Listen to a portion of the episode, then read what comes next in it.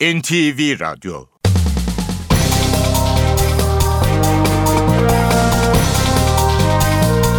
İşe Giderken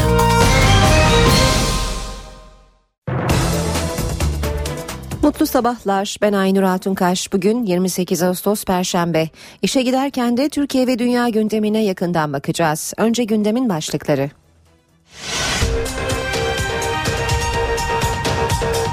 Recep Tayyip Erdoğan bugün resmi olarak Türkiye'nin 12. Cumhurbaşkanı olacak. Hemen ardından da yeni hükümeti kurma görevini Ahmet Davutoğlu'na verecek. Cumhurbaşkanı seçilen Recep Tayyip Erdoğan AK Parti Genel Başkanlığı'na dünkü kongreyle veda etti. Erdoğan konuşmasında küslükleri sona erdirmek adına bir kez daha tüm Türkiye'ye elimi uzatıyorum dedi. Paralel yapıyla mücadelenin süreceğini söyledi.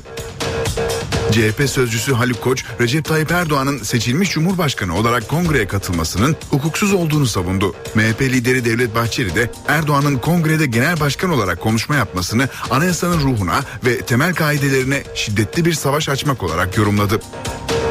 Adana'da emniyetteki paralel yapı soruşturması kapsamında 13 kişi hakkında yakalama kararı çıkarıldı. İkisi gözaltına alındı.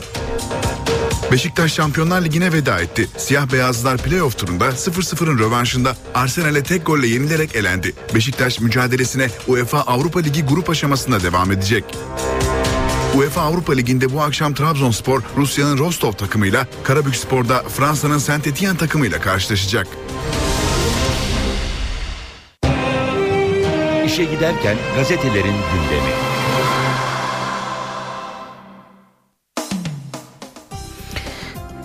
Şimdi basın özetlerine bakacağız. Hürriyet gazetesiyle başlayalım. Kardeşim emanetçi değil diyor Hürriyet gazetesi. E, bugün tüm gazeteler e, manşetlerini dün yapılan AK Parti'nin olağanüstü kongresine ayırmış. Davutoğlu dönemi diyor Hürriyet gazetesi ve Başbakan Erdoğan'ın kardeşim emanetçi değil sözüyle e, AK Parti liderliğini Davutoğlu'na devrettiğini söylüyor. Kongreden izlenimler var.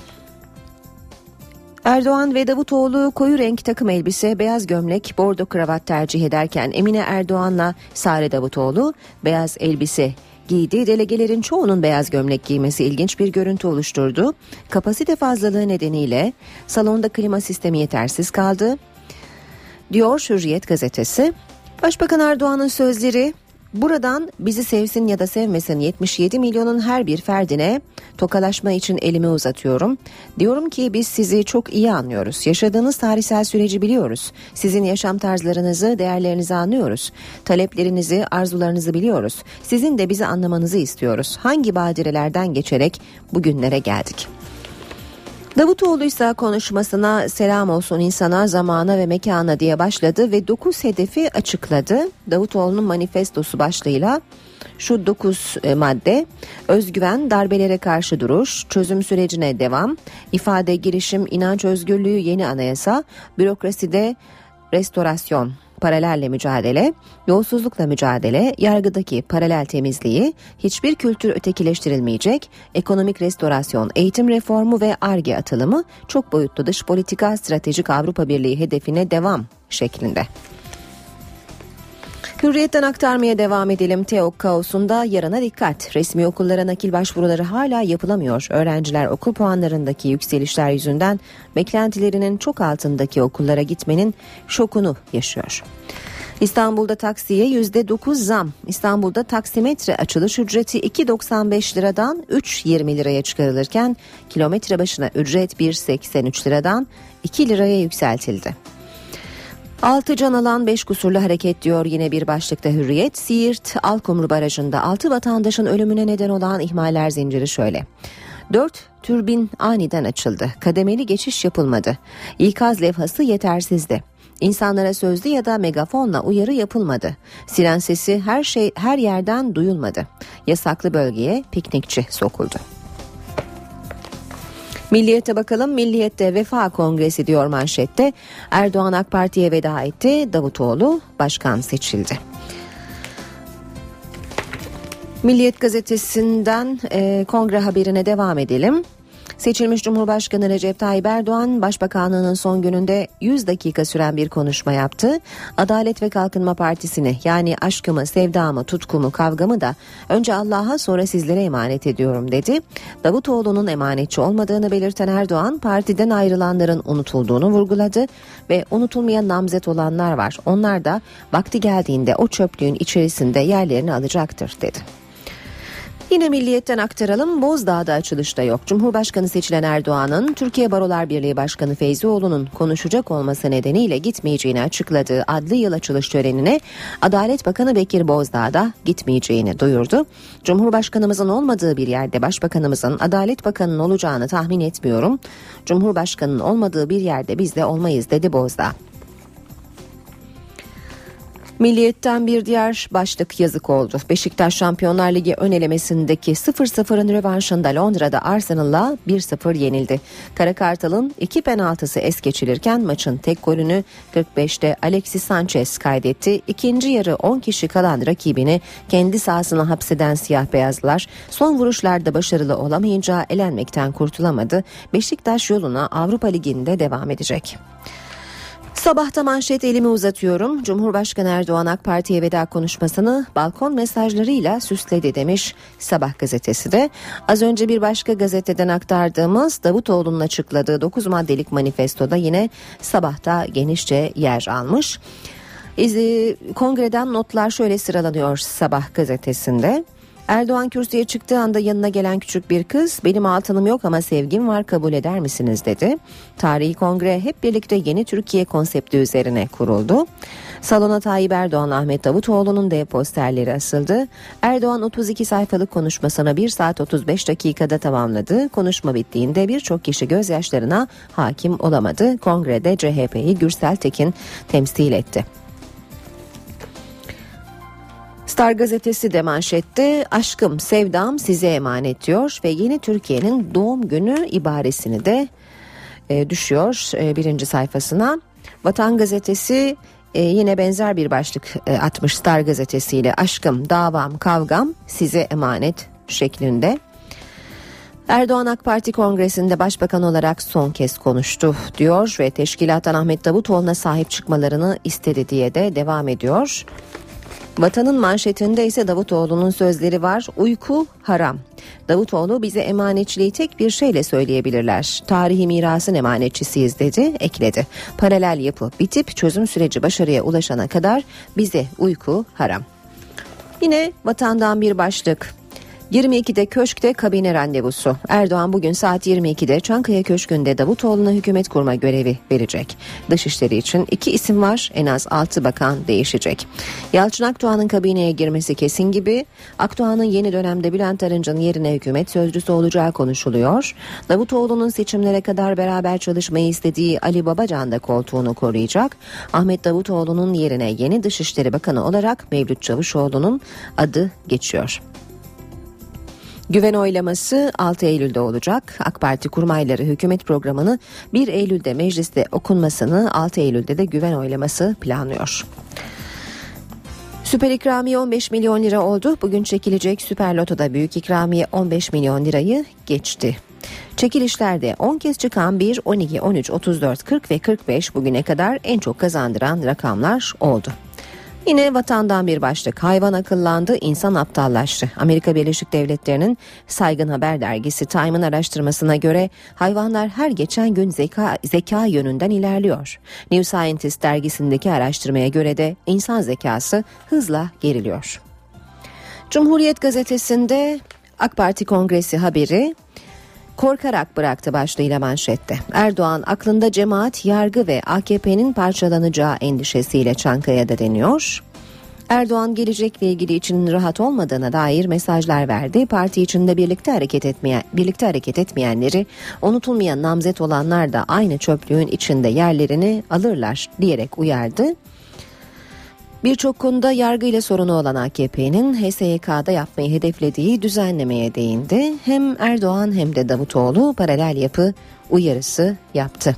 Erdoğan'a tam bağlılık mesajı veren Davutoğlu 9 maddelik planını açıkladı. Yine e, kongreden bir başlık Erdoğan Çankaya tasfiye ederek gitti şeklinde. Abdullah Gül, Cumhurbaşkanlığını devretmeden kongre toplandı genel başkanlığının yolu kesildi İstanbul'a yerleşiyor. Bülent Arınç, Erdoğan'ın en yakınındaki isimlerden Yalçın Akdoğan ve partinin yenilerinin hedefine yerleşti. Kabinede olmayabilir ve Abdülatif Şener yolsuzlukları gündeme taşıdı. İlk o koptu. Yargıtay'a işimiz düşüyor. Bir diğer haber e, başlığı Cumhuriyet'ten.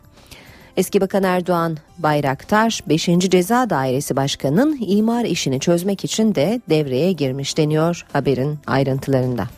Habertürk'te manşet aşkımı size emanet ediyorum. Davutoğlu 1382 oyla yeni genel başkan deniyor haberin devamında. Havalimanında kazık korkusu Habertürk'ten bir başka başlık. Atatürk Havalimanı'nda yanlış yere kazık çakılınca NATO'nun uçak yakıtı borusu patladı, E5 kapatıldı. Fışkıran uçak yakıtı ana vanadan kesilerek durduruldu. Yeni Şafak reis ve hoca diyor manşetinde. Bugün köşke çıkacak olan Erdoğan 13 yıl 13 gün sürdürdüğü AK Parti Genel Başkanlığını Ahmet Davutoğlu'na devretti deniyor. Zaman gazetesi Manşetinde ise imamlara 28 Şubat usulü soruşturma ve sürgün demiş. Cadı avı imamlara sıçradı. Antalya'da müftülük aynı kişinin dilekçesiyle 5 imam hakkında cemaati övmek ve başbakanla hükümet aleyhinde çalışma yapmaktan soruşturma açtı deniyor haberin ayrıntılarında.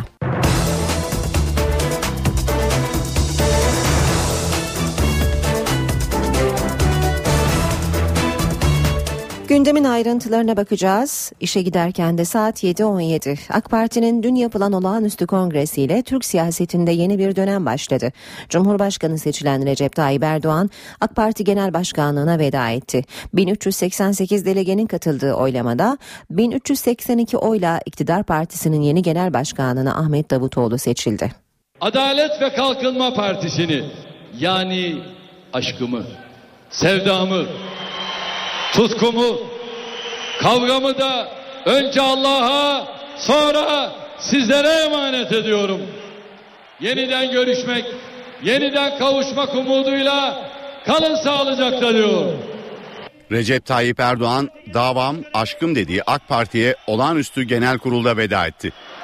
Erdoğan Türkiye'nin ilk seçilmiş cumhurbaşkanı olarak göreve başlamasından bir gün önce iktidar partisi genel başkanlığı makamını Ahmet Davutoğlu'na bıraktı. Şunu açıkça ifade ediyorum. Sayın Davutoğlu bir emanetçi değildir. AK Parti bir tek adam partisi olmadı ve olmayacak. Davutoğlu kongrede tek adaydı ve 1382 delegenin oyunu alarak genel başkan seçildi. Dışişleri Bakanı ve Konya Milletvekili Sayın Ahmet Davutoğlu toplam 1382 oy alarak AK Parti Genel Başkanı seçilmiştir. Zatıma gösterilmiş olan teveccüh beni ağır bir sorumluluğu bundan sonra üstlenmekle karşı karşıya bıraktı. Allah bu sorumluluğun gereğini yapabilmek kudretini bize nasip eylesin. Mahcup eylemesin. Recep Tayyip Erdoğan Partisi'nin olağanüstü kongresinde bir veda konuşması yaptı. Erdoğan'ın konuşması yaklaşık bir buçuk saat sürdü. Erdoğan genel başkanlık görevine helallik isteyerek veda etti. O konuşma sırasında salonda duygusal anlar da yaşandı. Neşet Ertaş üstadın o muhteşem sesi ve yorumuyla dillendirdiği gibi hasret etti bizi kavim kardeşe bir ayrılık, bir yoksulluk, bir de ölüm. Allah'a olsun bu veda, bu ayrılık sadece yeni bir başlangıç içindir. Recep Tayyip Erdoğan'ın 96 dakika süren konuşması sırasında salonda bulunanlar gözyaşlarını tutamadı. Belki eskisi kadar olmayacak ama yine görüşeceğiz. Erdoğan'a veda kongresinde halefi Ahmet Davutoğlu'nun sürpriz bir hediyesi vardı. Osmanlıca yazılmış tabloda Necip Fazıl Kısaküre'in Utansın adlı şiiri yer alıyor. O şiirde ustada kalırsa bu öksüz yapı onu sürdürmeyen çırak utansın dizeleri yer alıyor. AK Parti teşkilatı da Erdoğan'ı hediyelerle uğurladı. Recep Tayyip Erdoğan'ın başka mesajları da vardı. Erdoğan, küslükleri sona erdirmek adına bir kez daha tüm Türkiye'ye elimi uzatıyorum dedi. Erdoğan, paralel yapıyla mücadelenin süreceğini de söyledi.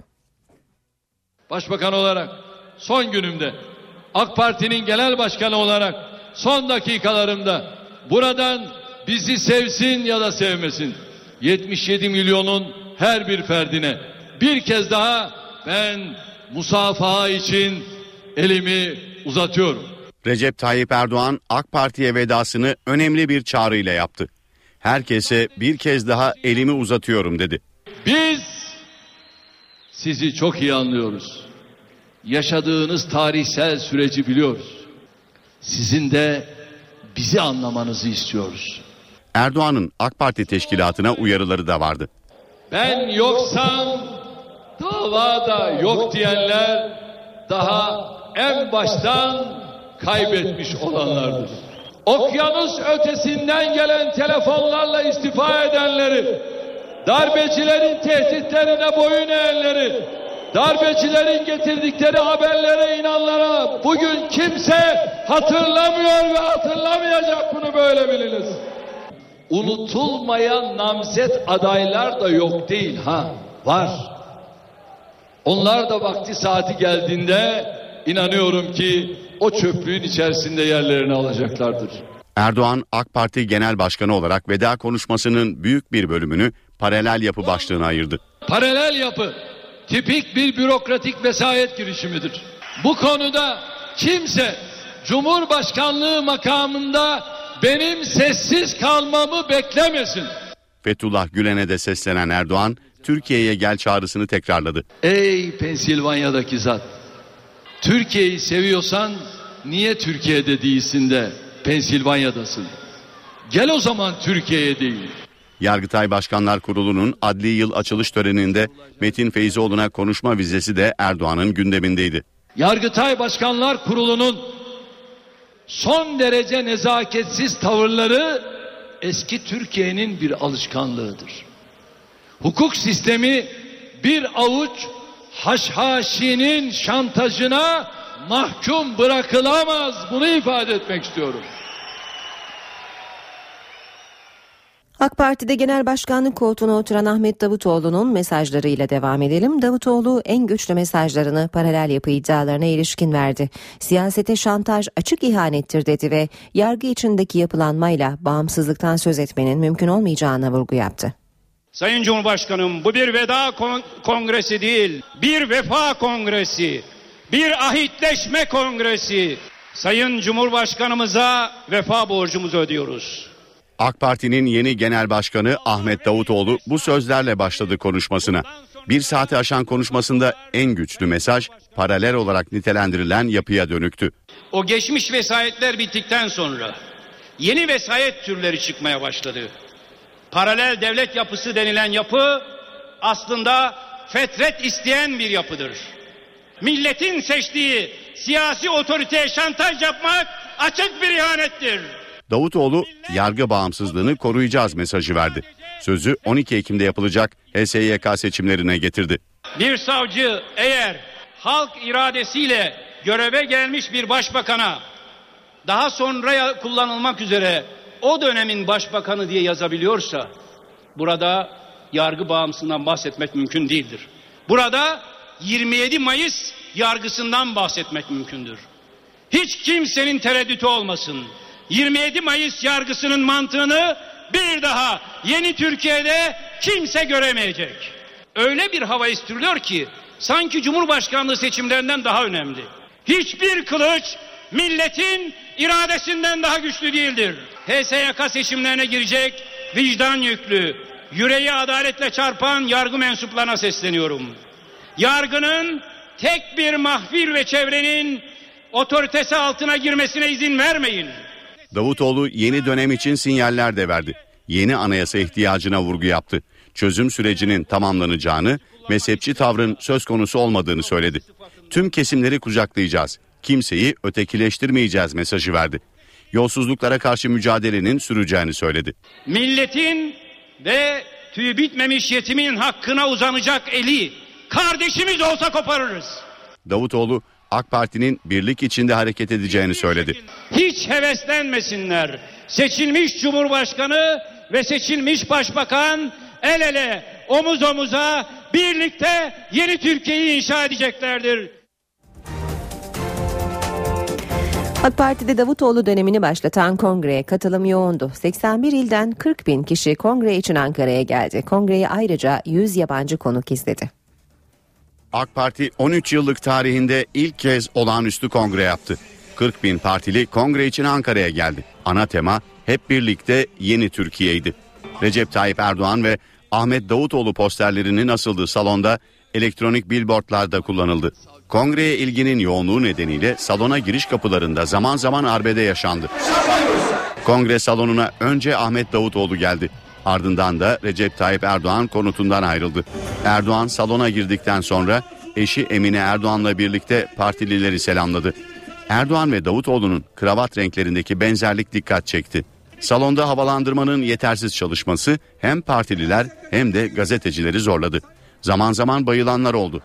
Hatta Tayyip Erdoğan konuşmasının ardından kıyafetini değiştirdi. Sayın Cumhurbaşkanımız bundan sonra terleyen Cumhurbaşkanı terleyen Başbakan olacak demişti. Gördüğünüz gibi birlikte terledik. Ve kongrenin dikkat çekici konukları. Yaklaşık 100 yabancı konuk arasında Irak Bölgesel Kürt Yönetimi Başbakanı Neçirvan Barzani de vardı. Tayyip Erdoğan'ın yemin törenine katılmayacağını açıklayan CHP'yi ise kongrede Gürsel Tekin temsil etti. AK Parti kongresi ile ilgili muhalefetten gelen tepkilere de bakalım. CHP sözcüsü Haluk Koç bir açıklama yaptı. Koç Recep Tayyip Erdoğan'ın seçilmiş Cumhurbaşkanı olarak kongreye katılmasının hukuksuz olduğunu savundu.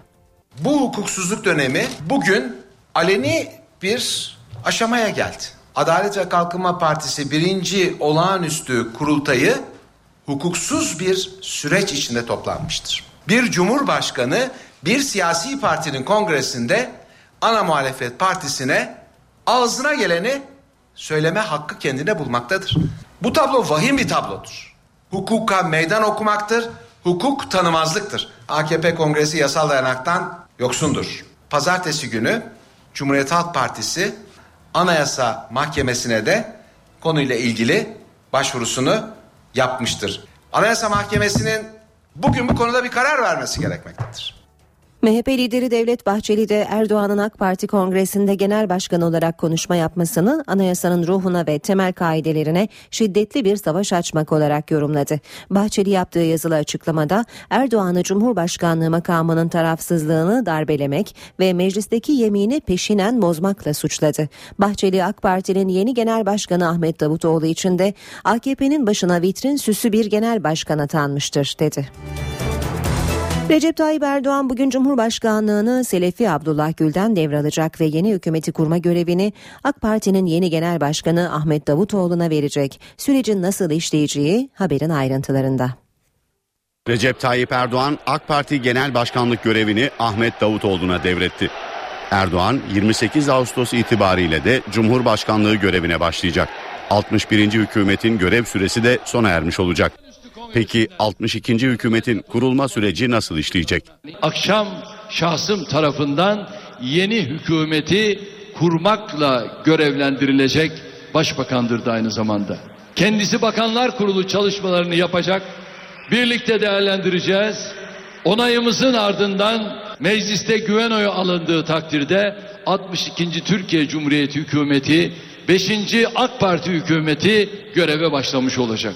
Erdoğan'ın da açıkladığı gibi yeni hükümeti kurma görevi 28 Ağustos'ta Ahmet Davutoğlu'na verilecek. Davutoğlu 62. hükümetin üyelerini 29 Ağustos'ta onay için Çankaya Köşkü'ne götürecek. Köşkten kabine oluru alındıktan sonra 62. hükümet programı Türkiye Büyük Millet Meclisi'nde okunacak. İç tüzük uyarınca hükümet programının mecliste okunmasından iki tam gün sonra genel kurulda görüşmeleri yapılacak. Görüşmeden bir tam gün sonra ise güven oylaması açık oyla yapılacak. Takvime göre yeni hükümet programı 1 Eylül'de genel kurulda okunacak. 4 Eylül'de yapılacak program görüşmelerinin ardından CHP'nin olağanüstü kurultayına denk düşen 6 Eylül cumartesi veya en geç 8 Eylül pazartesi günü Meclis Genel Kurulu'nda güven oylaması gerçekleştirilecek ve yeni hükümet görevine başlayacak. Recep Tayyip Erdoğan bugün resmi olarak Türkiye'nin 12. Cumhurbaşkanı olacak. Hemen ardından da yeni hükümeti kurma görevini Ahmet Davutoğlu'na verecek. Cumhurbaşkanı seçilen Recep Tayyip Erdoğan AK Parti Genel Başkanlığı'na dünkü kongreyle veda etti. Erdoğan konuşmasında küslükleri sona erdirmek adına bir kez daha tüm Türkiye'ye elimi uzatıyorum dedi. Paralel yapıyla mücadelenin süreceğini söyledi.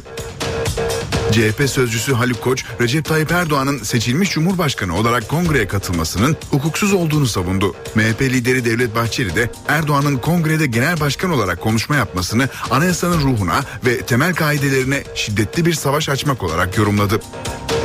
Adana'da emniyetteki paralel yapı soruşturması kapsamında 13 kişi hakkında yakalama kararı çıkarıldı. İkisi gözaltına alındı. Beşiktaş Şampiyonlar Ligi'ne veda etti. Siyah beyazlılar playoff turunda 0-0'ın rövanşında Arsenal'e tek golle yenilerek elendi. Beşiktaş mücadelesine UEFA Avrupa Ligi grup aşamasında devam edecek.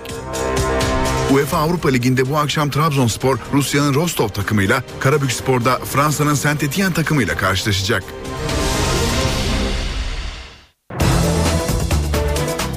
Diyarbakır'daki polis cinayetleriyle ilgili emniyet soruşturmayı genişletti. Polis iki cinayette bağlantı ihtimalini değerlendiriyor. İkinci saldırıda öldürülen polis memuru Ali Kızıloğlu için dün Diyarbakır'da tören düzenlendi. Diyarbakır'daki polis cinayetleri terör saldırısı mı? İki cinayet arasında bağlantı var mı? Emniyet kentte ard arda işlenen polis cinayetlerini araştırıyor. Bu bir e, hain saldırıdır. Sapıklıktır bu. Onu söyleyeyim. Diyarbakır olarak hep beraber bunu kınamamız lazım. Polis memuru Osman Bal'ın evinin önünde uğradığı saldırıda öldürülmesinin ardından Kayapınar ilçesinde de polis memuru Ali Kızıloğlu silahlı saldırıya uğradı. Ağır yaralanan Kızıloğlu hastanede yaşamını yitirdi. Cinayetin ardından güvenlik kayıtlarından zanlının mezarlığa kaçtığı ve olayda kullanılan tabancanın çalıntı olduğu belirlendi. 26 yaşındaki Ali Kızıloğlu geçen yıldan bu yana istihbarat şubede görev yapıyordu. Kızıloğlu için Emniyet Müdürlüğü'nde tören düzenlendi. Törene Kızıloğlu'nun savcı olan abi Muhammed Bestami Kızıloğlu, kardeşinin üniformasını giyerek katıldı. Emniyet Müdürü Halis Böğürcü saldırılara tepki gösterdi. Bu menfur ve hain saldırılar Diyarbakır'a ve ülkemize hizmet etmekten bizi yıldırmayacak ve hatta daha çok cesaretlendirecektir. Cenaze törenin ardından Hatay'ın Kırıkan ilçesine gönderildi. Kentte polise yönelik ikinci saldırının ardından emniyet soruşturmayı genişletti. Polis cinayetler arasındaki olası bağlantıyı inceliyor. En kısa sürede faillerin bulunarak adalet karşısına çıkartılmasını da huzurlarınızda sizlere ifade ediyorum. Araştırılıyor. Şu an için ikisi arasında bir bağ olup olmadığını söyleyemem ama iki hadise de çok yeni. Ee, elimizde yeterli deliller var. Adana'da emniyetteki paralel yapı soruşturması kapsamında 13 kişi hakkında yakalama kararı çıkarıldı. E, biri şube müdürü iki polis gözaltına alındı. Aralarında emniyet müdür yardımcılarının da bulunduğu 13 kişi kişisel verileri usulsüz ele geçirme ve resmi belgede sahtecilikle suçlanıyor. Mardin'de elektrik kesintileri yüzünden sulayamadıkları tarlalarındaki ürünlerinin kuruduğunu öne süren çiftçilerin yol kapatma eylemi sürüyor. Üç gündür süren eylem nedeniyle yoldaki araç kuyruğu 40 kilometreyi aştı. Araç kuyruğu 40 kilometreyi aştı. Yüzlerce sürücü eylem nedeniyle yolda kaldı. Derik ilçesinde bir grup çiftçi elektrik kesintileri nedeniyle Mardin Şanlıurfa yolunu kapattı. Sabah saatlerinde güvenlik güçlerinin müdahalesiyle açılan yol çiftçiler tarafından tekrar kapatıldı. Yola barikat kurup ateş yakan göstericiler yüzünden Nusaybin ve Viranşehir yönünde uzun araç kuyrukları oluştu. Eylemcilerin döktüğü molozlar yüzünden mahsur kalan şoförler yolun açılmasını bekliyor. Bu kadar araç 2-3 gündür yolda açız susuzuz ne yemek var ne yiyecek ne de su içecek olarak. Eylemin sürdüğü noktalarda güvenlik güçleri geniş güvenlik önlemi aldı. Göstericiler sorun çözülene kadar eylemlerine devam edeceklerini belirtiyor. İstanbul Kumburgaz'da kiraladıkları deniz bisikletiyle kaybolan gençleri arama çalışmaları 7 ilde binin üstünde personelle devam ediyor. 5 gün önce cesedi bulunan ve kardeşinin bulunması için bekletilen Serdar Demir'in cenazesi yarın toprağa verilecek. Mikail Çelik, Doğan Demir, Şükrü Kahraman ve Yusuf Büyükizgi'yi arama çalışmaları İstanbul, Çanakkale, Tekirdağ, Balıkesir, Bursa, Yalova ve Kocaeli'de koordinasyonlu şekilde yapılıyor. Aramalara, aramalara katılan gemi sayısı 9'dan 10'a çıkarıldı. 16 bot, 2 jet ski ve 16 deniz aracı da ekibe katıldı. Helikopterlerin yanı sıra İzmir'den gelen bir uçak da çalışmalara katılıyor. AFAD ve İstanbul İtfaiyesi'ne bağlı deniz ekipleri arama çalışmalarına ailelerden birer kişi alarak devam ediyor. Bu arada İstanbul Valiliği de bir duyuru yaptı. Sahillerde ve denizlerde şüpheli bir durum görenlerin Alo 158 sahil güvenlik ve Alo 155 polis imdat hatlarını arayıp bildirmesini istedi. Tekrar edelim İstanbul Valiliği Kumburgaz'da kaybolan 4 gencin bulunmasına yardımcı olmak amacıyla sahil ve denizlerde şüpheli bir durum görenlerin Alo 158 sahil güvenlik ve Alo 155 polis imdat hatlarını arayıp bildirmesini istedi. Muğla'nın Fethiye ilçesine belgesel çekmek için giden Alman yönetmen kayboldu. 58 yaşındaki Alman belgeselci iki gün önce Likya yolu ile ilgili belgeselin ön araştırması için Fethiye'ye gitti. Dün öğleden sonra eşini arayarak kaybolduğunu haber veren belgeselciden bir daha haber alınamadı. Jandarma arama çalışması başlattı. Havadan da destek verilen çalışmalardan henüz sonuç alınamadı. İstanbul'da dün bir facianın eşiğinden dönüldü. Atatürk Havalimanı'ndaki yenileme çalışmaları sırasında NATO boru hattı delindi, E5'e yakıt sızdı. İtfaiyenin 45 dakikalık çalışmasıyla bir yangının önüne geçildi. Uçak yakıtı. Yavaş yavaş İstanbul'da trafiğin en yoğun olduğu E5'e yayıldı. Atatürk Havalimanı'ndaki yenileme projesi kapsamında bölgeye kazık çakılırken uçaklara yakıt sağlayan NATO boru hattı delindi. Hattın vanası kapatılana kadar yakıtın bir bölümü yola sızdı. Polis ekipleri yolu kapattı. İtfaiye özel kimyasal madde ve köpük sıkarak olası bir yangını engelledi. Yaklaşık 45 dakika sonra yol trafiği açıldı. Milli Savunma Bakanlığı denetimindeki NATO boru hattı 3200 kilometre uzunluğunda. Türk Silahlı Kuvvetleri ve NATO'ya bağlı kuvvetlere yakıt sevkiyatı için kullanılıyor. NTV Radyo'da işe giderken spor haberleriyle sürecek. Spor haberleri başlıyor.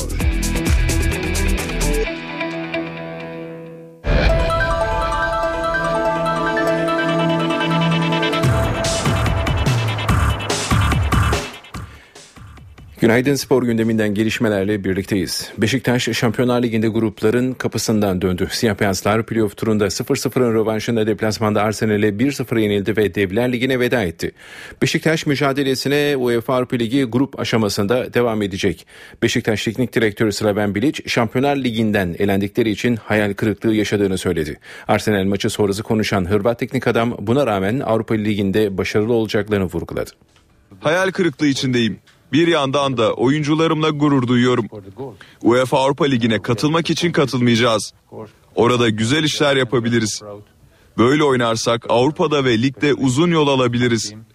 Birkaç transferle birlikte iki kulvarda ciddi hedeflere ulaşabiliriz. Arsenal'le iyi bir maç oynadık. Ceza alanında kalitelerini ortaya koyup yollarına devam ettiler. Arsenal'e karşı 180 dakika boyunca açık oynadık. İstanbul'da biz biraz daha iyiydik. Burada onlar biraz daha iyiydi. Onlara çok zor bir son 15 dakika yaşattık. Adeta ip üstündeydiler. Her takım evinde öyle olmaz. Beşiktaş yenilmesi zor takım görüşüne katılıyorum. Bunun sebebi tamamen geriye yaslanmamız değil, açık oynuyoruz. Açık oynarken ciddi fırsatlar yakalıyoruz. Forvet hattında da yeteri kadar kaliteye sahibiz. Bu gece son paslarda yetersizlik. Trabzonspor UEFA Avrupa Ligi playoff turunda bugün Rostov'la rövanş maçına çıkacak. Rusya'daki mücadele saat 20'de başlayacak. Bordo Mavili takımda Bosinkva ile Kostant forma giyemeyecek. Trabzonspor geçen yıl ilk kez katıldığı ve başarılı bir performans gösterdiği UEFA Avrupa Ligi'nde yine gruplarda yer almak için bugün Rostov'un karşısına çıkacak. Rusya deplasmanında ilk maçtaki 2-0'lık galibiyetin avantajıyla mücadele edecek Bordo Mavililere tur için tek farklı yenilgiler ve gol atarak alacağı iki farklı yenilgiler de yeterli olacak. Trabzonspor zorlu maça iki önemli oyuncusundan yoksun çıkacak. Trabzon'daki son antrenmanda sakatlanan Bosingva ile gribe yakalanan Konstant Rusya'ya götürülmedi. Bordo Mavili takım son antrenmanını maçın oynanacağı Olimpiki stadında yaptı. Rusya'ya götürülen tüm futbolcular çalışmada yer aldı. Sakatlığı geçen ve takımla çalışmalara başlayan Mustafa Yumlu'nun Rostov karşısında görev yapması bekleniyor. Trabzonspor'la Rostov arasında Rostov kentindeki Olimpik 2 stadında oynanacak maç Türkiye saatiyle 20'de başlayacak. Mücadeleyi Alman hakem Felix Zvayer yönetecek. Karabükspor Fransa'da bugün tarihi bir maça çıkacak. Kırmızı Maviller UEFA Avrupa Ligi playoff turu rövanş maçında Saint Etienne'le karşılaşacak. Sahasındaki ilk maçı 1-0 kazanan Karabükspor turu geçerse tarihinde ilk kez Avrupa Ligi'nde gruplara kalacak. Zorlu mücadele saat 21.30'da başlayacak. Tarihinde ilk kez bu sezon Avrupa arenasına çıkan Karabükspor bugün tarihi bir sınav verecek. Temsilcimiz playoff turu rövanşında Fransa'nın Saint Etienne takımını elerse kupalardaki ilk macerasında Avrupa Ligi gruplarına katılacak. Karabük'teki ilk maçı 1-0 kazanan Kırmızı Mavili takıma tur için her türlü beraberlik ve gol atarak alacağı tek farklı yenilgiler de yeterli olacak. Karabükspor Avrupa kupalarındaki dördüncü maçı için son antrenmanını karşılaşmanın oynanacağı 40 bin kişilik Geoffrey Guichard stadında yaptı. Teknik direktör Tolunay Kafkas yönetimindeki antrenmana Fransa'ya götürülen tüm futbolcular katıldı. Maç öncesi eksiği bulunmayan Karabükspor'un antrenmanı maçın taktik çalışmasıyla tamamlandı. Karabükspor'la Saint Etienne arasındaki UEFA Avrupa Ligi playoff tur rövanş maçı Geoffrey Guichard stadında Türkiye saatiyle 21.30'da oynanacak. Karşılaşmada Ukraynalı hakem Yevgeni Aranovski düdük çalacak. Şampiyonlar Ligi'nde grup kuralları bugün çekiliyor. Organizasyona direkt katılan Galatasaray'ın rakipleri Monaco'daki kurada belli olacak. Türkiye saatiyle 18.45'te başlayacak kura çekimi NTV Spor ve ntvspor.net'ten canlı yayınlanacak. Kurada Şampiyonlar Ligi'ne doğrudan katılacak 22 takımla playoff'tan gelecek 10 takım 4'erli 8 grupta eşleşecek. Şampiyonlar Ligi'nde gruplardan başlayacak. Galatasaray 3. torbadan kuraya katılacak. Kurada aynı ülkenin takımları aynı grupta yer alamayacak. Gruplarında ilk iki sırayı alan takımlar son 16 16'ya kalacak. Grup üçüncüleri UEFA Avrupa Ligi'ne gidecek. Sonuncular Avrupa defterini kapatacak. Arsenal'e enilen Beşiktaş'la turu geçmeleri halinde Trabzonspor ve Karabükspor'un UEFA Avrupa Ligi'nde mücadele edecekleri grupların kurası ise yarın çekilecek. Öte yandan Alman kaleci Manuel Neuer, Hollandalı Arjen Robben ve Portekizli Cristiano Ronaldo'nun aday gösterildiği 2013-2014 sezonu UEFA Avrupa'da yılın en iyi futbolcusu ödülü de bugün Monaco'da düzenlenecek törenle sahibini bulacak. Galatasaray Odaya Bank transfere doymuyor. Sarı Kırmızılar Kayseri Kaski'den Ayşegül Günay'la 3 yıllık sözleşme imzaladı. 1.73 metre boyunda guard pozisyonunda görev alan Ayşegül Günay milli takıma kadar yükseldi. Sarı Kırmızılar daha önce iş transferde Şebnem Kimyacıoğlu, Kelsey Bone ve Sasho Little'la sözleşme yenilemiş. Dış transferde ise Nuria Martinez, Deniz Çolakoğlu, Helena Dublevic ve Korat kasası kadrosuna katmıştı. Bu haberimizi spor bültenimizi tamamlıyoruz. İyi günler diliyoruz. NTV Radyo. Günaydın herkese yeniden. Ben Aynur Altunkaş. İşe giderken de haberlere devam edeceğiz. Bu bölümde önce gündemin başlıklarını hatırlayalım. Sonra hava durumuna bakalım. Recep Tayyip Erdoğan bugün resmi olarak Türkiye'nin 12. Cumhurbaşkanı olacak. Hemen ardından da yeni hükümeti kurma görevini Ahmet Davutoğlu'na verecek. Cumhurbaşkanı seçilen Recep Tayyip Erdoğan AK Parti Genel Başkanlığı'na dünkü kongreyle veda etti. Erdoğan konuşmasında küslükleri sona erdirmek adına bir kez daha tüm Türkiye'ye elimi uzatıyorum dedi. Paralel yapıyla mücadelenin süreceğini söyledi. CHP sözcüsü Haluk Koç, Recep Tayyip Erdoğan'ın seçilmiş Cumhurbaşkanı olarak kongreye katılmasının hukuksuz olduğunu savundu. MHP lideri Devlet Bahçeli de Erdoğan'ın kongrede genel başkan olarak konuşma yapmasını anayasanın ruhuna ve temel kaidelerine şiddetli bir savaş açmak olarak yorumladı. Adana'da emniyetteki paralel yapı soruşturması kapsamında 13 kişi hakkında yakalama kararı çıkarıldı. İkisi gözaltına alındı. Beşiktaş Şampiyonlar Ligi'ne veda etti. Siyah beyazlılar playoff turunda 0-0'ın rövanşında Arsenal'e tek golle yenilerek elendi. Beşiktaş mücadelesine UEFA Avrupa Ligi grup aşamasında devam edecek. UEFA Avrupa Ligi'nde bu akşam Trabzonspor Rusya'nın Rostov takımıyla, Karabükspor'da Fransa'nın Saint Etienne takımıyla karşılaşacak. Gökhan Abur'la beraberiz bu bölümde. Hoş geldiniz, günaydın. Merhaba, hoş bulduk, günaydın. Büyük kentlerimizde İstanbul'da hava biraz serinliyor ama İzmir ve Ankara'da yine sıcaklıklar çok yüksek. Ee, hem bu üç kentimiz hem de diğer bölgelerimiz için neler tahmin ediyorsunuz? Evet söylediğiniz gibi bugün de oldukça sıcak bir gün yaşanacak. Rüzgarların da şu an itibariyle oldukça hafif olması e, biraz bunaltıyor en azından İstanbul'da şu anda hafif bir pus var. Rüzgar çok hafif. E, dolayısıyla hissedilen sıcaklık biraz daha yüksek gibi ve nem oranı çok yüksek. Ama ilerleyen saatlerde Poyraz giderek kuvvetlenecek. Özellikle öğleden sonra ve akşam saatlerinde Batı Karadeniz, Marmara ve Kuzey Ege'de kuvvetlenecek Poyraz. Biraz olsun nefes aldıracak ama bugün sıcaklıklar Marmara'da düne göre 1-2 derece azaldı. Yarın Poyraz'ın daha da kuvvetli esmesiyle birlikte sıcaklıklar daha da azalacak. Tabii Poyraz'ın kuvvetlenmesi bu akşam saatlerinde bulutlanmayı artıracak ve artacak bulutlanmayla e, İstanbul'un e, kuzey ve Boğaz kesimi ve Anadolu yakasında çok hafif gece yarısı hafif bir yağış geçişi görülebilir. Daha çok Marmara'nın batısında yağış var.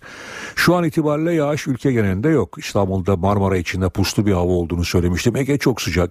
Ege'de bugün yine öğleden sonra Bodrum civarında karaya sert esmeye devam edecek ama bugün 34 derece olarak ölçülmesini beklediğimiz İzmir'deki sıcaklık hissedilen sıcaklık olarak rüzgarın zayıf olmasından dolayı 38 dereceye kadar çıkacak.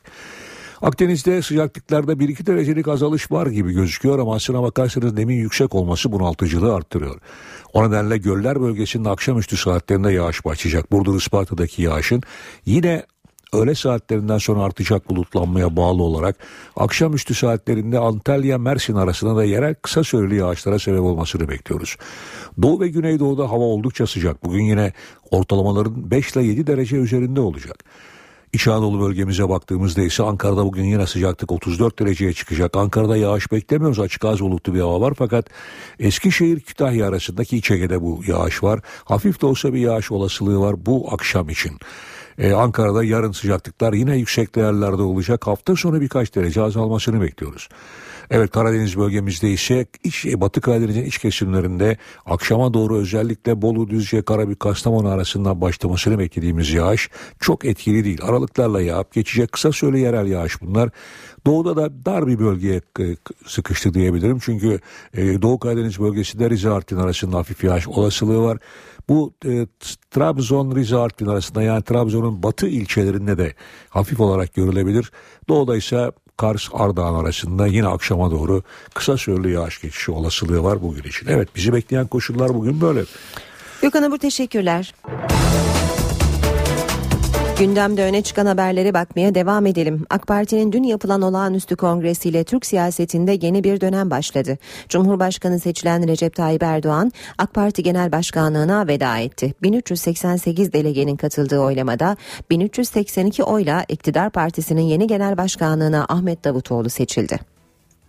Adalet ve Kalkınma Partisi'ni yani aşkımı, sevdamı, tutkumu, Kavgamı da önce Allah'a sonra sizlere emanet ediyorum. Yeniden görüşmek, yeniden kavuşmak umuduyla kalın sağlıcakla diyorum. Recep Tayyip Erdoğan davam aşkım dediği AK Parti'ye olağanüstü genel kurulda veda etti. Erdoğan Türkiye'nin ilk seçilmiş cumhurbaşkanı olarak göreve başlamasından bir gün önce iktidar partisi genel başkanlığı makamını Ahmet Davutoğlu'na bıraktı. Şunu açıkça ifade ediyorum. Sayın Davutoğlu bir emanetçi değildir. AK Parti bir tek adam partisi olmadı ve olmayacak. Davutoğlu kongrede tek adaydı ve 1382 delegenin oyunu alarak genel başkan seçildi. Dışişleri Bakanı ve Konya Milletvekili Sayın Ahmet Davutoğlu toplam 1382 oy alarak AK Parti Genel Başkanı seçilmiştir. Zatıma gösterilmiş olan teveccüh beni ağır bir sorumluluğu bundan sonra üstlenmekle karşı karşıya bıraktı. Allah bu sorumluluğun gereğini yapabilmek kudretini bize nasip eylesin. Mahcup eylemesin. Recep Tayyip Erdoğan partisinin olağanüstü kongresinde bir veda konuşması yaptı. Erdoğan'ın konuşması yaklaşık bir buçuk saat sürdü. Erdoğan genel başkanlık görevine helallik isteyerek veda etti. Şunu açıkça ifade ediyorum. Sayın Davutoğlu bir emanetçi değildir. Kardeşlerim, AK Parti bir tek adam partisi olmadı ve olmayacak. Partimizde sadece ve sadece genel başkanın ismi değişiyor. Birliğimiz, yol arkadaşlığımız aynı. Sevgili kardeşlerim, yol arkadaşlarım, artık vedanın ve ayrılığın vaktidir. Merhum Neşet Ertaş Üstad'ın o muhteşem sesi ve yorumuyla dillendirdiği gibi hasret etti bizi kavim kardeşe bir ayrılık, bir yoksulluk, bir de ölüm. Allah'a olsun Bu veda, bu ayrılık sadece yeni bir başlangıç içindir. Tek tek her birinizden helallik diliyorum. Hakkınızı helal ediyor musunuz? Ben de her birinize hakkımı helal ediyorum. Adalet ve Kalkınma Partisi'ni yani aşkımı, sevdamı, tutkumu, kavgamı da önce Allah'a sonra sizlere emanet ediyorum. AK Parti'de genel başkanlık koltuğuna oturan Ahmet Davutoğlu'nun mesajlarına bakalım. Davutoğlu en güçlü mesajlarını paralel yapı iddialarına ilişkin verdi. Siyasete şantaj açık ihanettir dedi ve yargı içindeki yapılanmayla bağımsızlıktan söz etmenin mümkün olmayacağına vurgu yaptı. Sayın Cumhurbaşkanım bu bir veda kon- kongresi değil, bir vefa kongresi, bir ahitleşme kongresi. Sayın Cumhurbaşkanımıza vefa borcumuzu ödüyoruz. AK Parti'nin yeni genel başkanı Ahmet Davutoğlu bu sözlerle başladı konuşmasına. Bir saati aşan konuşmasında en güçlü mesaj paralel olarak nitelendirilen yapıya dönüktü. O geçmiş vesayetler bittikten sonra yeni vesayet türleri çıkmaya başladı. Paralel devlet yapısı denilen yapı aslında fetret isteyen bir yapıdır. Milletin seçtiği siyasi otoriteye şantaj yapmak açık bir ihanettir. Davutoğlu yargı bağımsızlığını koruyacağız mesajı verdi. Sözü 12 Ekim'de yapılacak HSYK seçimlerine getirdi. Bir savcı eğer halk iradesiyle göreve gelmiş bir başbakana daha sonra kullanılmak üzere o dönemin başbakanı diye yazabiliyorsa burada yargı bağımsızlığından bahsetmek mümkün değildir. Burada 27 Mayıs yargısından bahsetmek mümkündür. Hiç kimsenin tereddütü olmasın. 27 Mayıs yargısının mantığını bir daha yeni Türkiye'de kimse göremeyecek. Öyle bir hava estiriliyor ki sanki Cumhurbaşkanlığı seçimlerinden daha önemli. Hiçbir kılıç milletin iradesinden daha güçlü değildir. HSYK seçimlerine girecek vicdan yüklü, yüreği adaletle çarpan yargı mensuplarına sesleniyorum. Yargının tek bir mahfil ve çevrenin otoritesi altına girmesine izin vermeyin. Davutoğlu yeni dönem için sinyaller de verdi. Yeni anayasa ihtiyacına vurgu yaptı. Çözüm sürecinin tamamlanacağını, mezhepçi tavrın söz konusu olmadığını söyledi. Tüm kesimleri kucaklayacağız. Kimseyi ötekileştirmeyeceğiz mesajı verdi. Yolsuzluklara karşı mücadelenin süreceğini söyledi. Milletin ve tüy bitmemiş yetimin hakkına uzanacak eli kardeşimiz olsa koparırız. Davutoğlu AK Parti'nin birlik içinde hareket edeceğini söyledi. Hiç heveslenmesinler. Seçilmiş Cumhurbaşkanı ve seçilmiş Başbakan el ele omuz omuza birlikte yeni Türkiye'yi inşa edeceklerdir. AK Parti olağanüstü kongresine hem Recep Tayyip Erdoğan'ın hem de Ahmet Davutoğlu'nun mesajları damga vurdu. O mesajları ve AK Parti'deki yeni dönemi Başbakan Yardımcısı Emrullah İşler'le Bakanlar Ömer Çelik, Efkan Ala ve Taner Yıldız NTV yayınında değerlendirdi. AK Parti olağanüstü kongresine yeni Türkiye sloganı damga vurdu. Recep Tayyip Erdoğan'ın Cumhurbaşkanlığı, Ahmet Davutoğlu'nun başbakanlığında hedeflenen yeni Türkiye'nin nasıl şekilleneceğini ise AK Parti'nin önde gelen isimleri NTV yayınında anlattı. Toplumsal taleplerin tümünü kucaklayarak yoksa siyasi alanda e, güç kuvvet unsurlarıyla hegemonya kuran bir parti anlamında söylemiyorum. En önemli başlık bence tabii yeni anayasa ileri demokrasi. Türkiye'nin ekonomisinde ve girişimcilik özgürlüğü, Türkiye'nin sosyal yapısında çok daha efendim ileriye e, adım atılmış bir daha refah e, düzeyi yükselmiş bir toplum. 2015 yılına kadar normalde üretim e, şirketlerinin özelleştiği, liberal piyasanın ön plana çıktığı ve Türkiye'nin modern yüzünün enerjiyle daha da çok vurgulandığı bir alan inşallah oluşturacağız. AK Parti yeni Türkiye politikasını yeni anayasa, çözüm süreci, ekonomi ve dış politika olmak üzere dört temel alan üzerine kuruyor. Paralel yapı iddialarına yönelik yürütülen operasyonlar da öncelikli başlıklardan. Türkiye'nin önündeki en büyük engellerden birisi de paralel yapının hala var olan mevcudiyetidir. Bu konuda önemli mesafeler kat ettik ve şimdi inşallah 2015 Haziran'ına kadar da bu yapıyla mücadelemizi de güçlü bir şekilde sürdüreceğiz. Recep Tayyip Erdoğan bugün Cumhurbaşkanlığını Selefi Abdullah Gül'den devralacak ve yeni hükümeti kurma görevini AK Parti'nin yeni Genel Başkanı Ahmet Davutoğlu'na verecek. Sürecin nasıl işleyeceği haberin ayrıntılarında. Recep Tayyip Erdoğan AK Parti Genel Başkanlık görevini Ahmet Davutoğlu'na devretti. Erdoğan 28 Ağustos itibariyle de Cumhurbaşkanlığı görevine başlayacak. 61. hükümetin görev süresi de sona ermiş olacak. Peki 62. hükümetin kurulma süreci nasıl işleyecek? Akşam şahsım tarafından yeni hükümeti kurmakla görevlendirilecek başbakandır da aynı zamanda. Kendisi bakanlar kurulu çalışmalarını yapacak. Birlikte değerlendireceğiz. Onayımızın ardından mecliste güven oyu alındığı takdirde 62. Türkiye Cumhuriyeti hükümeti 5. AK Parti hükümeti göreve başlamış olacak. Erdoğan'ın da açıkladığı gibi yeni hükümeti kurma görevi 28 Ağustos'ta Ahmet Davutoğlu'na verilecek. Davutoğlu 62. hükümetin üyelerini 29 Ağustos'ta onay için Çankaya Köşkü'ne götürecek.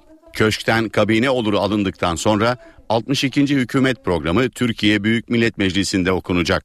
İç tüzük uyarınca hükümet programının mecliste okunmasından iki tam gün sonra genel kurulda görüşmeleri yapılacak.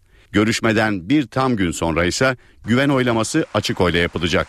Takvime göre yeni hükümet programı 1 Eylül'de genel kurulda okunacak.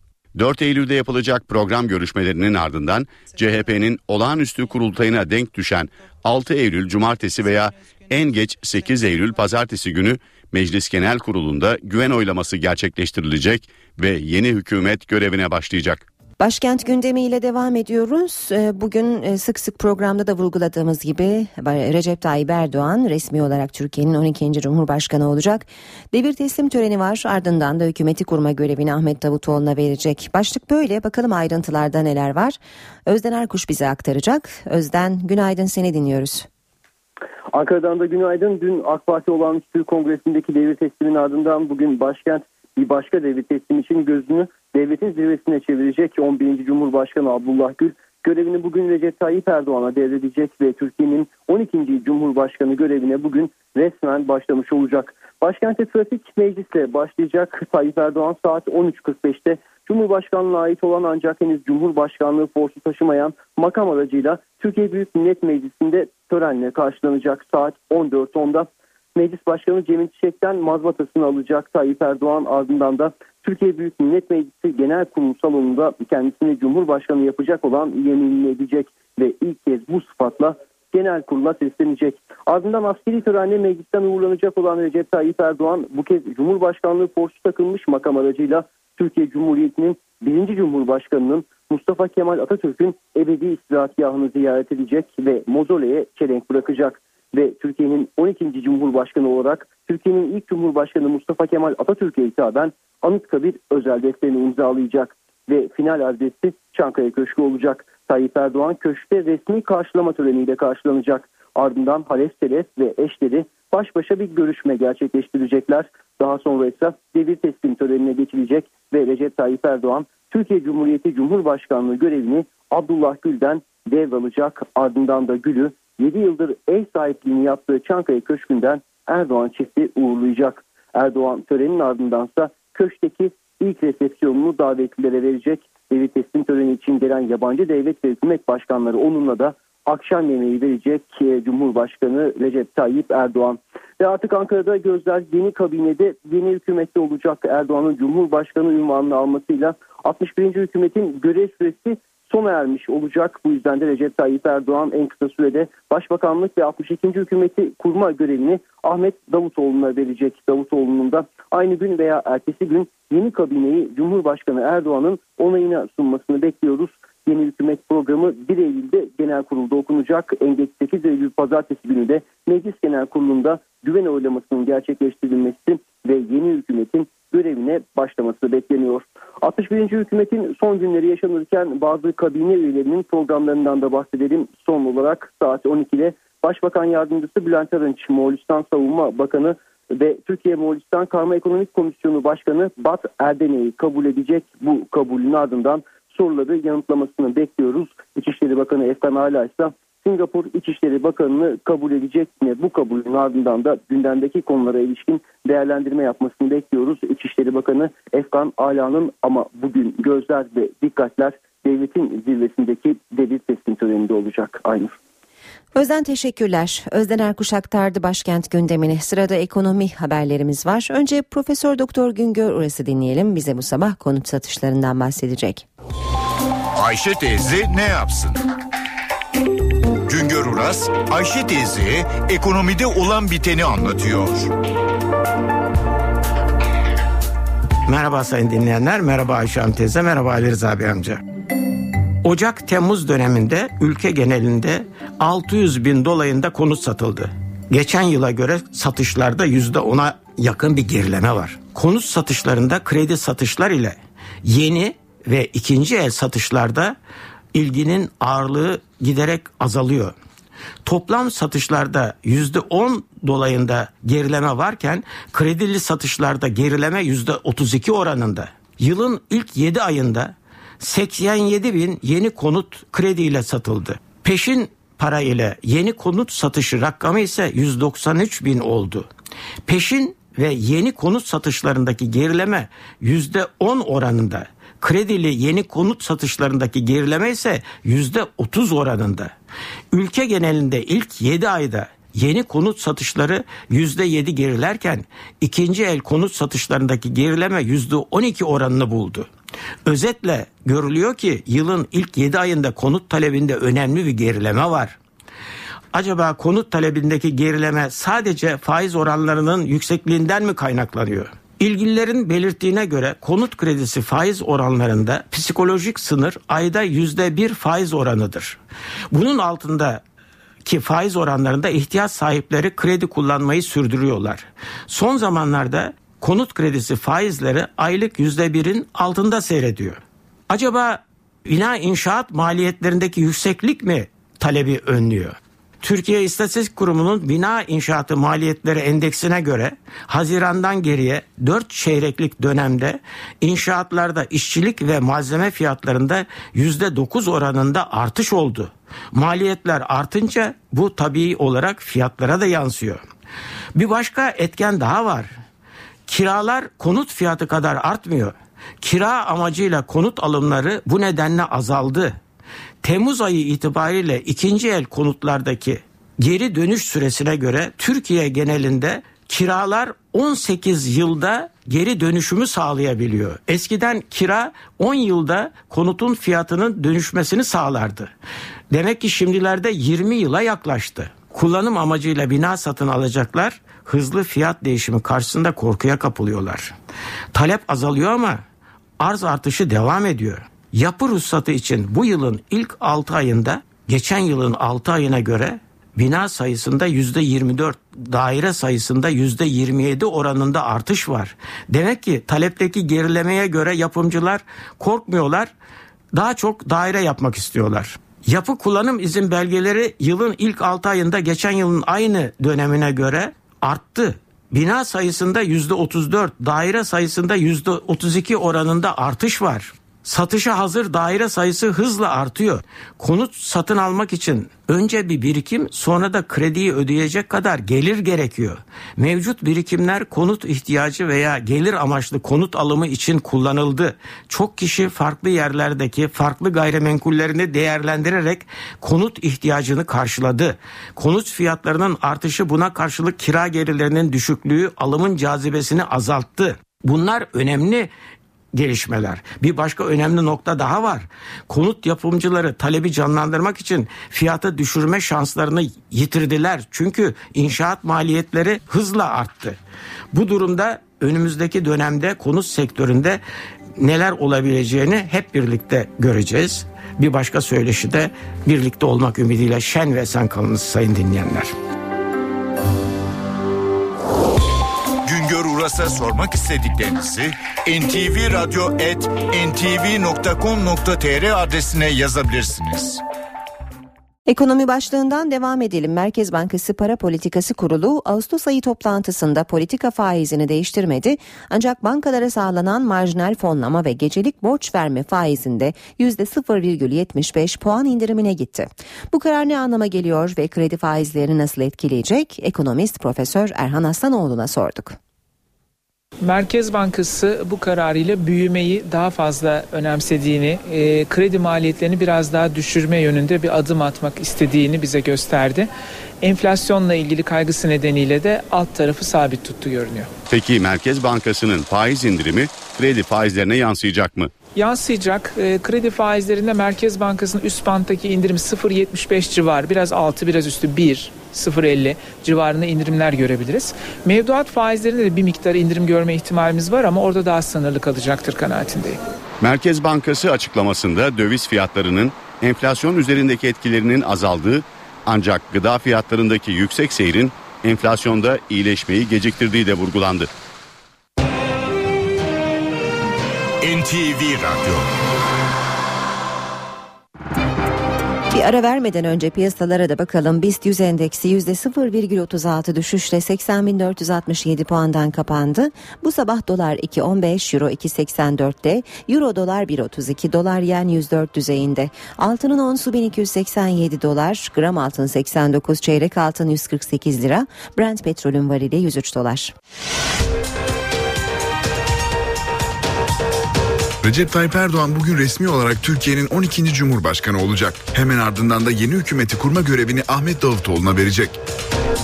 Cumhurbaşkanı seçilen Recep Tayyip Erdoğan AK Parti Genel Başkanlığı'na dünkü kongreyle veda etti. Erdoğan konuşmasında küslükleri sona erdirmek adına bir kez daha tüm Türkiye'ye elimi uzatıyorum dedi. Paralel yapıyla mücadelenin süreceğini söyledi. CHP sözcüsü Haluk Koç, Recep Tayyip Erdoğan'ın seçilmiş Cumhurbaşkanı olarak kongreye katılmasının hukuksuz olduğunu savundu. MHP lideri Devlet Bahçeli de Erdoğan'ın kongrede genel başkan olarak konuşma yapmasını anayasanın ruhuna ve temel kaidelerine şiddetli bir savaş açmak olarak yorumladı. Adana'da emniyetteki paralel yapı soruşturması kapsamında 13 kişi hakkında yakalama kararı çıkarıldı. İkisi gözaltına alındı. Beşiktaş Şampiyonlar Ligi'ne veda etti. Siyah beyazlılar playoff turunda 0-0'ın rövanşında Arsenal'e tek golle yenilerek elendi. Beşiktaş mücadelesine UEFA Avrupa Ligi grup aşamasında devam edecek. UEFA Avrupa Ligi'nde bu akşam Trabzonspor Rusya'nın Rostov takımıyla, Karabükspor'da Fransa'nın Saint Etienne takımıyla karşılaşacak.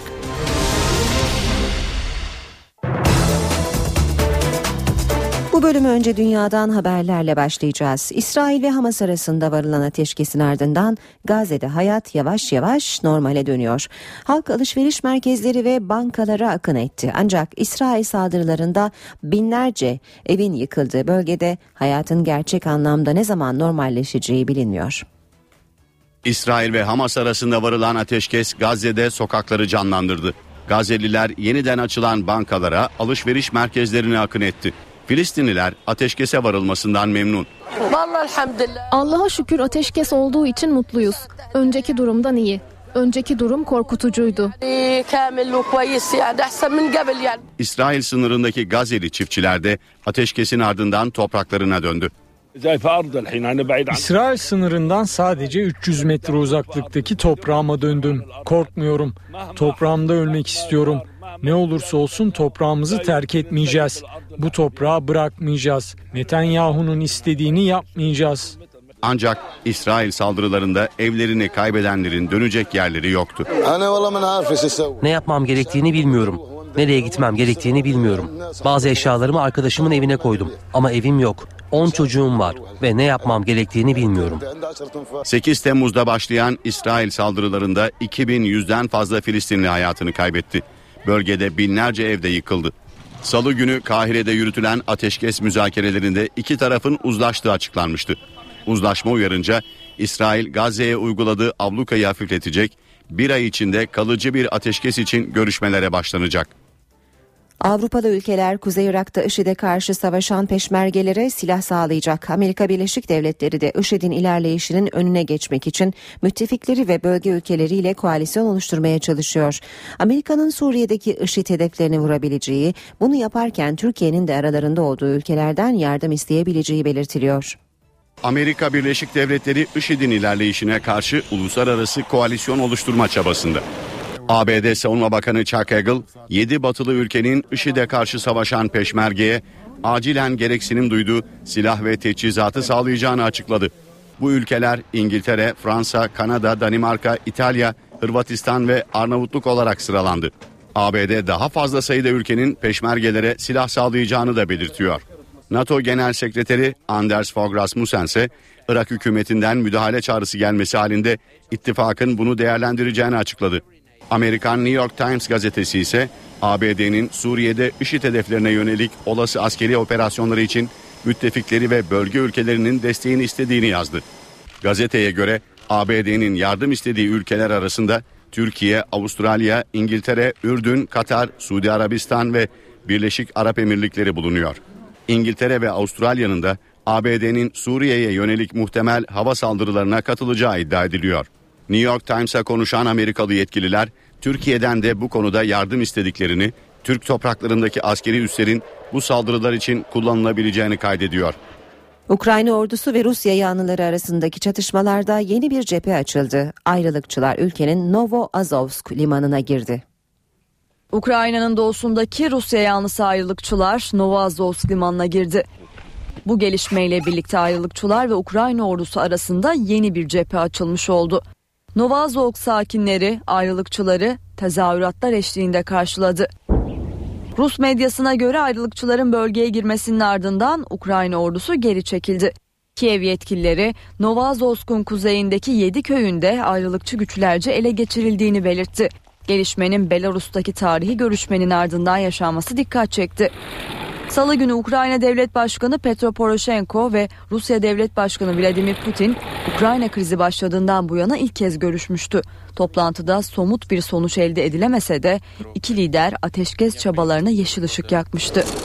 Antalya'da öldürülen Alman çiftin katillerinin bulunması için jandarma ve polisin yanı sıra MIT de devreye girdi. Güvenlik kameralarından eşkalleri belirlenen iki kişi aranıyor. Cinayetin nedeni henüz belli değil ancak çifte ait ve değeri 1 milyar euroyu bulan fotoğraf koleksiyonunun kayıp olduğu iddiası var. Alanya'da öldürülen Alman çiftin katillerinin bulunması için MIT devreye girdi. Tatil için kiraladıkları evde ölü bulunan çiftin cinayetiyle ilgili jandarma ve polis özel ekip kurdu. Özel ekibe MIT de katıldı. Yüzün üzerinde güvenlik kamerasını inceleyen ekip 35 kişinin ifadesine başvurdu. Eşkalleri belirlenen iki kişi aranıyor.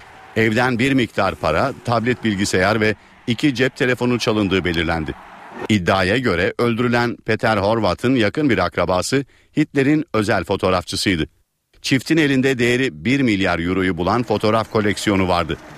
Ekipler evde yapılan aramada fotoğrafların orijinallerini bulamadı. Sadece kopyalar bulundu. Çiftin banka hesapları ve cep telefonları da inceleniyor. İki şüphelinin cinayet günü Alman çiftle birlikte alkol aldığı, zanlıların şort ve tişörtle girdikleri evden Peter Horvath'ın kıyafetleriyle çıktıkları belirlendi. Şahısların eşkalleri belli. Bıraktıkları izler takip ediliyor. İşte kredi kartlarıyla alışverişlerinden tutun cep telefonlarıyla gittiği yerlere kadar. Çiftin cenazeleri otopsinin ardından Almanya'nın Frankfurt şehrine gönderildi. İstanbul'da taksi ücretlerine zam yapıldı. İstanbul Taksiciler Esnaf Odası'ndan yapılan açıklamaya göre taksimetrenin açılış ücreti 2 lira 95 kuruştan 3 lira 20 kuruşa yükseldi. Kilometre başına yazan ücretin ise 1 lira 83 kuruştan 2 lira olmasına karar verildi. Açıklamada zam kararının İstanbul Büyükşehir Belediyesi Ulaşım Koordinasyon Müdürlüğü'nde yapılan toplantı sonucu alındığı belirtildi. İnternetten tatil için bir otelde yer ayırttılar. Parasını yatırdılar ama mağdur oldular. Bu durumdaki 200'den fazla kişi dolandırıldıkları iddiasıyla suç duyurusunda bulunuyorlar. Ben bu şirkete para verdim, dolandırıldım. Oktay Ersözlü tatilmanya.com şirketine 4 bin lira yatırdı. Hayali Kuşadası'nda 5 yıldızlı otelde kalmaktı. Ama ne tatile gidebildi ne de parasını geri alabildi. Ben bu internet sitesine Kuşadası bölgesindeki otelleri araştırırken e, karşılaştım. Otomatikman bu internet sitesinin sayfası çıktı. Ama sanırım bu otelle bağlantısı yok. Sahte bir site kurmuşlar sanırım. Otomatikman kendilerine yönleniyor. Düzmece bir site yapmışlar. Sanki otelin bir numaralı acentesi gibi gözüküyor ama otelle hiç alakaları yok. Oktay Ersözlü gibi yaklaşık 200 mağdur var. Savcılığa dolandırıldıkları iddiasıyla suç duyurusunda bulunuyorlar. Şirketin ise ne telefonları açılıyor ne de yetkililerine ulaşılabiliyor. Burası turizm şirketinin İstanbul Bağdat Caddesi'ndeki ofisi. Kapıyı çalıyoruz. Ancak kapıyı açan yok. Birkaç gün öncesine kadar burada tabelada şirketin ismi de yazıyordu ancak bu tabeladan şirketin ismi kazınmış. Tatilmanya.com'un internet sitesinde açıklama yapıldı. Biz de mağduruz, dolandırma amacıyla hareket etmedik denildi. Türkiye Seyahat Ajantaları Birliği TÜRSAP'sa şirketin belgelerini iptal etti. Lütfen sigorta poliçenizi alın. Bu güvence paketini vermek mecburiyetini vermezse kredi kartını vermeyin, paranızı ödemeyin. Almayın bu turu. İstanbul Üniversitesi'nin eski rektörü Profesör Hüseyin Karadoğan Uluslararası Deprem Kongresi'nde eski gökdelenleri bekleyen tehlikeye dikkat çekti. Karadoğan'a göre çok katlı tüm binaların gözden geçirilmesi gerekiyor. Aynı onların az katlı yapıların gözden geçirilmesi gibi gözden geçirilmesi lazımdır. İstanbul Teknik Üniversitesi eski rektörü Profesör Doktor Hüseyin Karadoğan, İstanbul'da 1999 yılının öncesinde yapılan yüksek katlı binalardan bahsediyor. 20'den fazla katı olan yani eskinin gökdelenlerini bekleyen tehlikeye dikkat çekiyor. Ardaki katlardan bir tanesinin betonun e, yukarı veya aşağı katlardan farklı olduğunu düşünecek olursanız öyle bir yapının e, deprem sırasında o ara katının yok olması e, beklenen bir e, sonuçtur. Karadoğan'a göre bu binalar hızlı kentleşme döneminde yapıldı. Bazılarına kat ilave edildi, bazılarının da kolonları kesildi. Yani eski binaların denetimi şart. 20 katlıya kadar olan eskiden yapılmış olan yapıların mutlaka olası bir deprem karşısındaki e, yine olası davranışların ne olacağını bazı hesaplama yöntemleriyle anlamak mümkün. Bunların yapılması lazım. Eski rektör yüksek katlı binalarla ilgili yeni bir yönetmeliğe ihtiyaç duyulduğunu da hatırlattı. Mevzuattaki boşluk çok katlı yapıların, yeni yapılmakta olan çok katlı yapıların uyması gereken ve bize özgü bir yönetmeliğin olmayışıdır. İstanbul barajlarındaki doluluk seviyesi azaldıkça su tasarrufunun önemi daha da ortaya çıkıyor. Günlük hayatta yapılacak değişikliklerle önemli miktarda tasarruf sağlamak mümkün. İstanbul Büyükşehir Belediyesi de bu bilinci uyandırmak için harekete geçti. NTV ekibinden Burak Özcan, İstanbul Teknik Üniversitesi'nden doçent doktor Ali Uyanık'la konuştu. İstanbul barajlarındaki su her geçen gün azalıyor. Doluluk oranı %16'ya geriledi.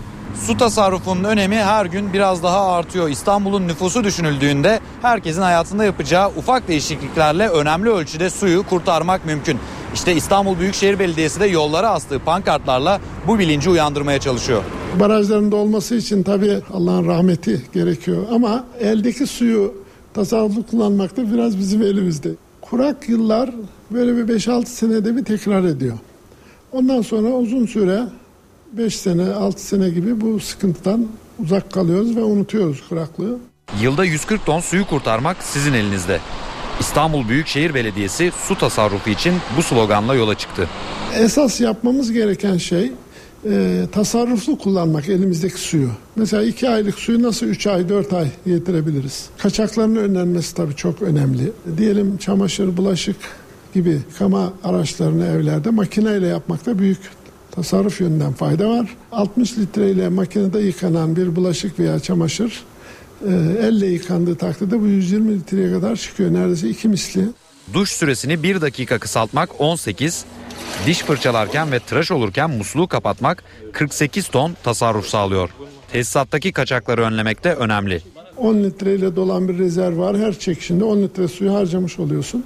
Ama içine birkaç tane pet şişe dolu koyduğun takdirde %20-30 civarında bir tasarruf sağlanıyor. Bu haberle işe giderken sona eriyor. Ben Aynur Altunkaş. Saat başında haber merkezi kuşağında buluşmak üzere. Hoşçakalın. NTV Radyo